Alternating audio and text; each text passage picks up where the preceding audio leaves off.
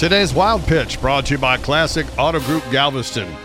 Everyone knows it's one, two, three strikes you're out at the old ball game. well, everybody but umpire Jim Wolf, who tried to call a Cubs hitter out on two strikes. And I think Jim Wolf might have thought that was strike three. He did. He punched him out Yeah. as if that was a, a called third strike.